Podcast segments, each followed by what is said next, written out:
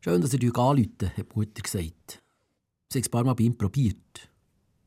Er sei viel unterwegs, hat der Sohn gesagt. Immer noch, hat die Mutter gefragt. Sei nicht gescheit.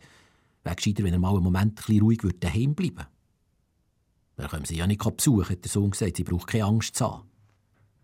Sie hat Angst um ihn, hat die Mutter gesagt, wenn er viel unterwegs sei. Ihm passiert nichts, hat der Sohn gesagt. Er hat ein gutes Immunsystem. Er hat vor zwei Jahren aufgehört zu rauchen. Und wenn sie ihn putzt, dann putzt sie ihn halt. Er soll nicht so reden, hat die Mutter gesagt. Sei im Ernst, hat der Sohn gesagt. Wenn man wegen jeder Grippe so ein Geschiss machen würde, die Regierungen haben alle Relationen verloren. Das können sie nicht beurteilen, hat die Mutter gesagt. Sie gehört dies und jenes. Sie haben Bekannte, die es hatten. Die Glück gehabt, aber haben acht Wochen gedauert. Und zwei Bekannte, die im Heim leben, sind gestorben. Ob mit Corona oder an Corona, hat der Sohn gesagt. Halt einfach wegen Corona, hat die Mutter gesagt. Auf jeden Fall sei es nicht schön und darum gäbe sie sich Mühe, daheim zu bleiben.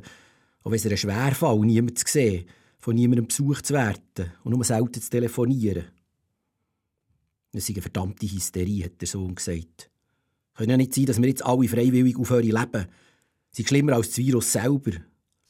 Wir müssen uns an Gedanken gewöhnen, dass wir sterblich sind. Wir werden sowieso viel zu alt. Das Tabuisieren vom Tod, das ist unser Problem.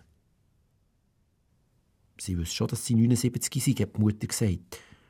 Sie denkt viel an den Tod, eigentlich jeden Tag. Aber die Vorstellung, auf einer Notfallstation auf dem Bauch zu liegen und keine Luft zu bekommen, macht ihr halt Angst. Und sie denkt schon, sie hat etwas Besseres verdient als ein Sohn, der ihr das wünscht. Und sie freut sich gleich, dass er angerufen hat. Und er soll doch wieder mal anrufen.